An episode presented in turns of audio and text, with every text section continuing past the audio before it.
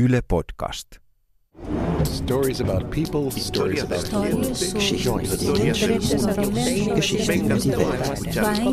Tarinoita ihmisistä, tarinoita maailmasta.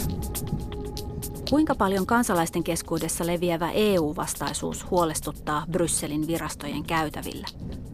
Pitäisikö EUn muuttaa toimintaansa, jotta Brexit ei toistuisi muissa EU-maissa? Näitä kysymyksiä pohditaan tässä Ääniä Euroopasta podcast-sarjan neljännessä ja viimeisessä osassa. Minä olen Johanna Numminen ja käyn tapaamassa ensin kahta suomalaista EU-virkamiestä Brysselissä ja sitten pitkän linjan EU-vaikuttajaa Paul de Grauea Lontoossa. Brysselissä on maaliskuisena keskiviikkona harmaata ja ankeaa, tuulee kovaa ja sataa kaatamalla. Kaupunki valmistautuu jälleen uuteen EU-huippukokoukseen ja myös Rooman sopimuksen eli unionin perustamissopimuksen 60-vuotispäivä lähenee. Juhlatunnelma on kuitenkin kaukana. Metroaseman uloskäynti on remontissa. Jonkinlainen remontti näyttää olevan käynnissä myös EU-komission pienistä ja keskisuurista yrityksistä vastaavan toimeenpanoviraston EASMen sisäänkäynnissä. Työntekijät menevät sisään pienestä sivuovesta, jonne ei kuitenkaan päästetä vierailijaa. Yes, Mrs. Uh, yes, I'm trying to find. Uh, The entrance. You have the entrance. just on the corner because you don't Okay. have a badge. All right, thank you, thank you. Olen sopinut tapaamisen EASMessa työskentelevän suomalaisen Anne Krasnerin kanssa ja hän on pyytänyt mukaan myös samassa rakennuksessa toimivassa Euroopan tutkimusneuvostossa työskentelevän Virve Indreeni. Moi, joo, hyvä. Hei. Hauska nähdä Hauska myös tavata. näin. Niin kuin, Hei. Tässä on Virve Okei, Indreen. moi. Hei, hauska tavata kuokkimaan. Krasnerin työhuone on viraston 12 kerroksessa. Vaikka sää on kurja, niin näköala on hieno. Tuossa on tuommoinen ostoskatu. Joo. Ja mikä se on? Neuve. Siis siellä on hirveästi eri kauppoja. Ja sitten Joo. on toi Boulevard Ansbach. Että jos sitä menee eteenpäin, niin sit sä oot ihan ydinkeskustassa. Joo. Tossahan sä näet ton, toi on toi Grand Place, Joo. toi. Tuolta näetkö ton tornin tosta? Joo. Anne Krasner ja Virve Indreen ovat työskennelleet Brysselissä ja kaupungin eri EU-virastoissa jo jonkin aikaa, molemmat pidempään kuin alun perin oli tarkoitus. No mä tulin tänne itse asiassa vahingossa. Mun piti mennä Brasiliaan. Ja mä vaihdoin Brasilian Rion äh, Brysseliksi Belgiassa. Mun piti mennä ensinnäkin tekemään muutamia kurssia, opiskeluvaihto Rioon. Ja sitten kun ähm, systeemit ei mennytkään ihan niin kuin oletin, niin mä vaihdoin mun suunnitelman siihen, että mä menenkin työharjoitteluun. Sitten tuli Brysseli eteen ja mä hain tähän toimeen aluetoimistoon ja sain työharjoittelupaikan. Mä aloitin tammikuussa, mikä kolmas tammikuuta 2001. Mä ajattelin, että mä oon täällä ensin puoli vuotta, mutta sitten mä löysinkin työpaikan ja mä halusinkin jäädä. Et mä menin yhteen jenkkifirmaan ja sitten löysin itteni komission koulutuksen pääosastolta ja sitten sitä kautta mä oon matkustanut eri pääosastoista eri toimeenpanovirastoihin ja sitten tänne EASMeen. Et silloin se aika on vierähtänyt. Entäs sinä? Mä olin Suomessa töissä opetusministeriössä ja silloin oli juuri Suomi liittynyt EU-jäseneksi ja silloin sitten ministeriöt lähetti kansallisia asiantuntijoita komissioon. Eli mä olen tullut kansallisena asiantuntijana vuonna 1996 kolmen vuoden pestille ja nyt on mennyt kohta 21 vuotta. Eli sen jälkeen ilmeisestikin elämässä tapahtui tiettyjä käänteitä ja sitten mä päätin, että en palakkaan Suomeen, vaan jään tänne. Niin se sitten vaan, yksi asia johtaa toiseen. Käytännössä molempien työ liittyy EU-rahan jakamiseen. Krasnerin virasto EASME rahoittaa pieniä ja keskisuuria yrityksiä. Inreenin tutkimusneuvosto puolestaan tukee yliopistojen ja tutkimuslaitosten tutkimushankkeita. Työkavereina on porukkaa kaikista EUn 28 jäsenmaasta. Virve Indreen. Kulttuurierot on ihan jokapäiväinen asia. Kieli on ajattelun väline. Et, et pitää ottaa usein myös huomioon se, että ihmiset eivät puhu äidinkieltään. Eli mä esimerkiksi huomaan sen, että kun tänä päivänä mä puhun enemmän ranskaa kuin englantia, niin vaikka se ranskan kielen taso on erinomainen, niin multa ei tule luonnostaan ranskalaisuuden kohteliaisuusfraasit esimerkiksi. Et mä sanon suoraan niin kuin Suomesta Suomeksi. ranskaksi. Joo. Tai sitten, että esimerkiksi jos kokous alkaa kello 14, niin mitä se tarkoittaa itse kullekin. Niin. Että onko se ihan okei tulla 10 minuuttia myöhemmin vai ei. Mm. Työskentelet italialaisen tai ruotsalaisen kanssa, niin ne neuvottelutavat on ihan erilaiset. Ja se, että esimerkiksi miten hyvin toisten puheenvuoroa kunnioitetaan kokouksessa. Että esimerkiksi niin kuin, joskus pohjoimaiset vaan viittää ja viittää ja odottaa, että saisinko mä puheenvuoron. Ja se voi jäädä saamatta. Että jossain vaiheessa pitää vain niin mennä siihen keskusteluun mukaan, eikä odottaa, että joku kutsuu sut. Jossain kulttuurissa se keskustelu on niin, että ihmiset puhuu toistensa päälle ja ne ymmärtää, mistä ne puhuu keskenään. Ja just se, että tämmöisenä pohjoismaisena voi jäädä sit silleen niin odottaa tosiaan sitä, että koska se aukeaa se mahdollisuus, mutta tota, ehkä mekin ollaan vähän muututtu. Ehkä emmekään ole sitten ihan niin tyypillisiä suomalaisia enää loppupeleissä.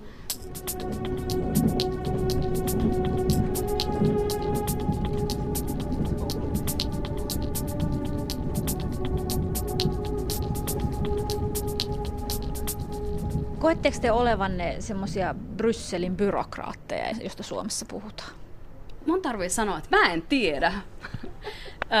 mä en tiedä, mitä se konsepti tarkoittaa Suomessa. Ja mä en koe itteni byrokraatiksi, että mun työtehtävä on hirveän selkeä siitä, että niin kun mä ehdotan, miten voidaan tehdä asioita niin kuin eri tavalla ja fiksummin. Mä koen mun työtehtävän sillä, että mä voin niin kuin olla positiivinen muuttaja. Kyllä meillä ainakin tässä tehtävässä, missä mä nyt oon, ja samoin mun edellisessä tehtävässä, niin selvästi on palvelukulttuuri. Eli meidän tehtävänä on hoitaa sitä hakemusrumbaa, ei ainoastaan niin komissiota suhteen, mutta myös niille hakijoille. Että meidän tehtävänä on olla oikeastaan niin kuin ne inhimilliset kasvot niitä hakijoita kohtaan ja auttaa ö, siinä prosessissa niin paljon kuin me voidaan. Britannian päätös erota EUsta on ollut Brysselin väelle pettymys. Nyt odotetaan ja katsotaan, mitä tuleman pitää. Käytävillä mietityttää ehkä eniten nyt, mitä EUn brittityöntekijöille tapahtuu. Työpaikka tietysti meillä on paljon brittiläisiä kollegoja. Ja ensimmäinen kysymys tietysti oli työntekijänä se, että saanko mä jäädä tänne vai saanko mä potkut. Laajemmasta EUn hajoamiskehityksestä ei nähdä merkkejä. Käytävä keskusteluissa ei. Mutta tietysti tämä vuosi on nyt aika merkittävä vuosi, kun niin monessa jäsenmaassa on tärkeitä vaaleja. Mm. Niin ne yksittäiset vaalit kyllä puhuttaa varsinkin ne työkaverit, jotka äänestävät niissä vaaleissa. Mutta yleisellä tasolla unionin hajoamisesta niin ei se ole millään tavalla niin kuin meidän keskustelupiireissä mukana. Meillä, me keskustellaan muista asioista, enemmänkin niin kuin, siis just tätä niin kuin käytännön työstämistä ja muuta kuin sitä politiikkaa. Et kun tosiaan ei sitä tiedä, mitä tulevaisuus tuo tullessaan, niin me keskitytään niihin ydin, ydintehtäviin.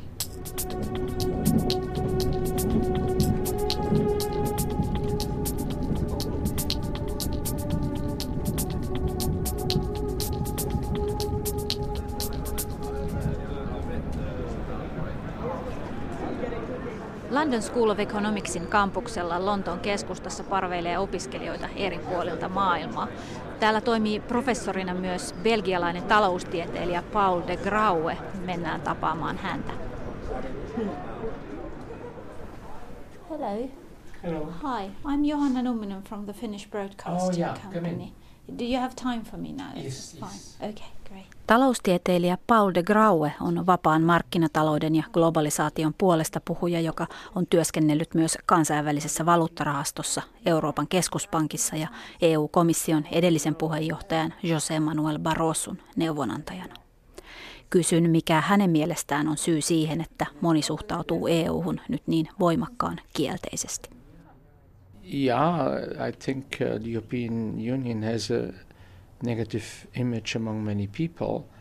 Um, because it is associated with the forces of globalization. Syynä on se, että EU yhdistetään globalisaation.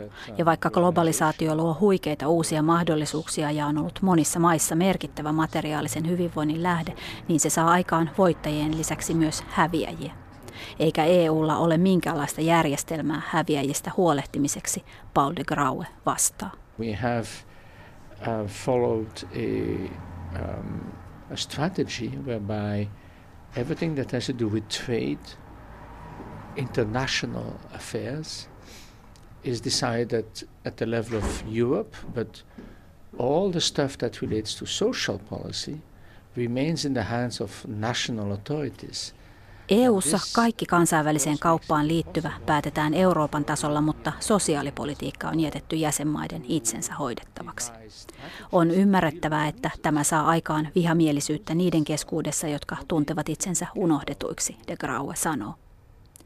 Hän kuitenkin korostaa, että syy ei ole EUn tai sen instituutioiden, vaan jäsenmaiden hallitusten, jotka eivät halua EUn puuttuvan sosiaalipolitiikkaan. One shouldn't blame say, the European institutions. One should blame the national governments that do not want that those responsibilities would also be carried out uh, at the European level. No mikseivät EU-maiden hallitukset itse sitten ole tehneet riittävästi kansalaistensa suojelemiseksi globalisaatiolta? In the name of austerity, many countries have turned against social security just at the time when the forces of globalization became so intense. Sosiaaliturva on monessa maassa heikentynyt tiukan taloudenpidon takia, de Graue vastaa.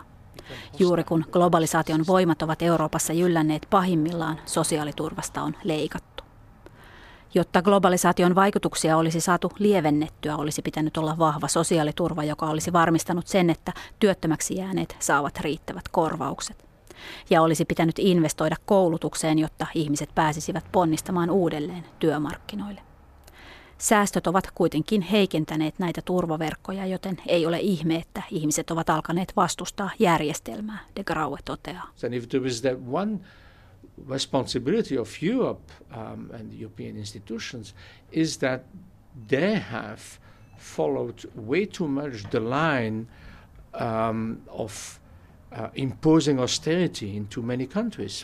Se, mistä EUta ja sen instituutioita voi syyttää, on, että ne ovat ajaneet monen maan kohdalla liian kovaa talouspolitiikkaa, Paul de Graue myöntää.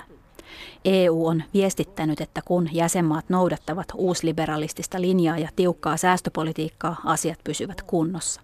Mutta ne eivät ole pysyneet kunnossa ja nyt ihmiset kapinoivat. Eli eurooppalaisten hallitusten pitäisi de Grauen mielestä muuttaa talouspolitiikkaansa. Yes, I think um, national governments should change their policies, especially uh, in those countries that have the financial means to do so. I think the strategy should be to um, expand investment, public investment. I've talked about Kyllä pitäisi, de Graue vastaa. Etenkin niiden maiden, joilla on siihen mahdollisuuksia, tulisi hänen mielestään tehdä laajempia julkisia investointeja. Koulutukseen, mutta myös infrastruktuuriin, esimerkiksi uusiutuvaan energiantuotantoon. Ja investointeja pitäisi de Grauen mukaan tehdä vaikka velkarahalla niissä pohjoisen Euroopan maissa, jotka tällä hetkellä saavat lainaa historiallisen alhaisilla koroilla. EUn vaatimus budjettitasapainosta on de Grauen mielestä näissä oloissa huono sääntö. In my country, in Finland, there is a lot of talk that it's irresponsible to take loan which would be paid by future generations and we shouldn't leave them that kind of burden. What do you say to that? Well, I think it's a silly argument. Suomessakin yleinen hokema siitä, että ei saisi ottaa velkaa tulevien sukupolvien maksettavaksi, on de Grauen mielestä hölmöväite. Koska jos Suomen hallitus käyttäisi lainarahan kulutuksen sijaan tuottaviin investointeihin, niin suomalaiset lapset ja lapsenlapset perisivät velan lisäksi myös varallisuutta. Ja jos investointien tuotto ylittäisi lainan kulut, mikä nykyisellä korkotasolla ei olisi ollenkaan vaikeaa, niin tulevaisuuden velkamäärä itse asiassa pienenisi ja lapset ja lapsenlapset kiittäisivät. No uskooko de Graue, että eurooppalaiset hallitukset muuttavat linjaansa? I'm not very optimistic um, because I see that um, in countries like Germany, in the Netherlands, but also in Finland, these arguments, right, that debt is bad under any circumstance, right. En ole kovin optimistinen, de Graue sanoo, koska esimerkiksi Saksassa, Hollannissa ja Suomessa tunnutaan pitävän tiukasti kiinni siitä käsityksestä, että velka on pahasta kaikissa tilanteissa. Taloustieteilijä ei usko, että poliitikot uskaltaisivat yhtäkkiä alkaa puhua positiivisemmin pitkälle tulevaisuuteen vaikuttavien energia- ja ympäristöinvestointien puolesta. No entä globalisaatio? Alkaako sen aika näinä Brexitin ja presidentti Donald Trumpin aikoina olla ohi? In a certain way, yes.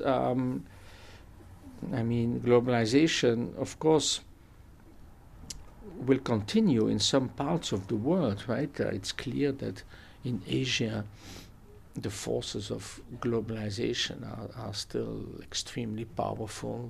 Tietyssä mielessä kyllä de Graue vastaa. Globalisaation voimat ovat yhä vahvoja monissa Aasian maissa, kuten Kiinassa ja Intiassa, joissa ne ovat nostaneet satoja miljoonia ihmisiä köyhyydestä.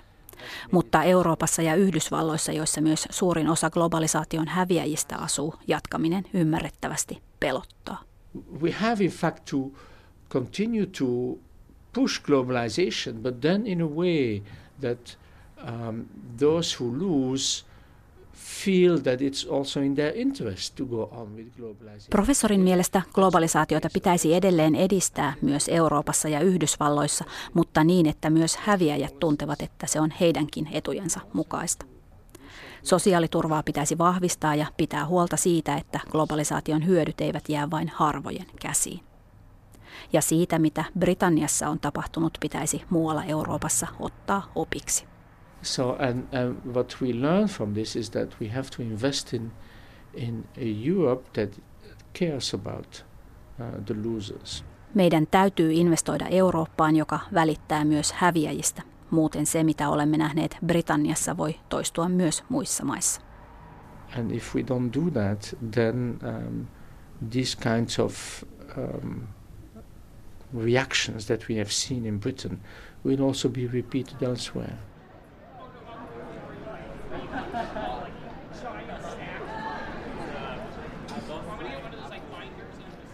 Näin siis belgialaisprofessori Paul de Graue London School of Economicsista.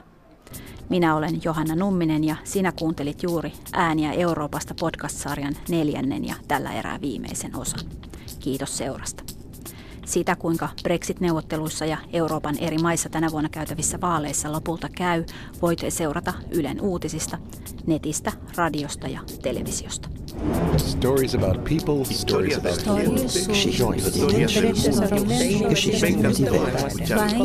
Tarinoita ihmisistä, tarinoita maailmasta.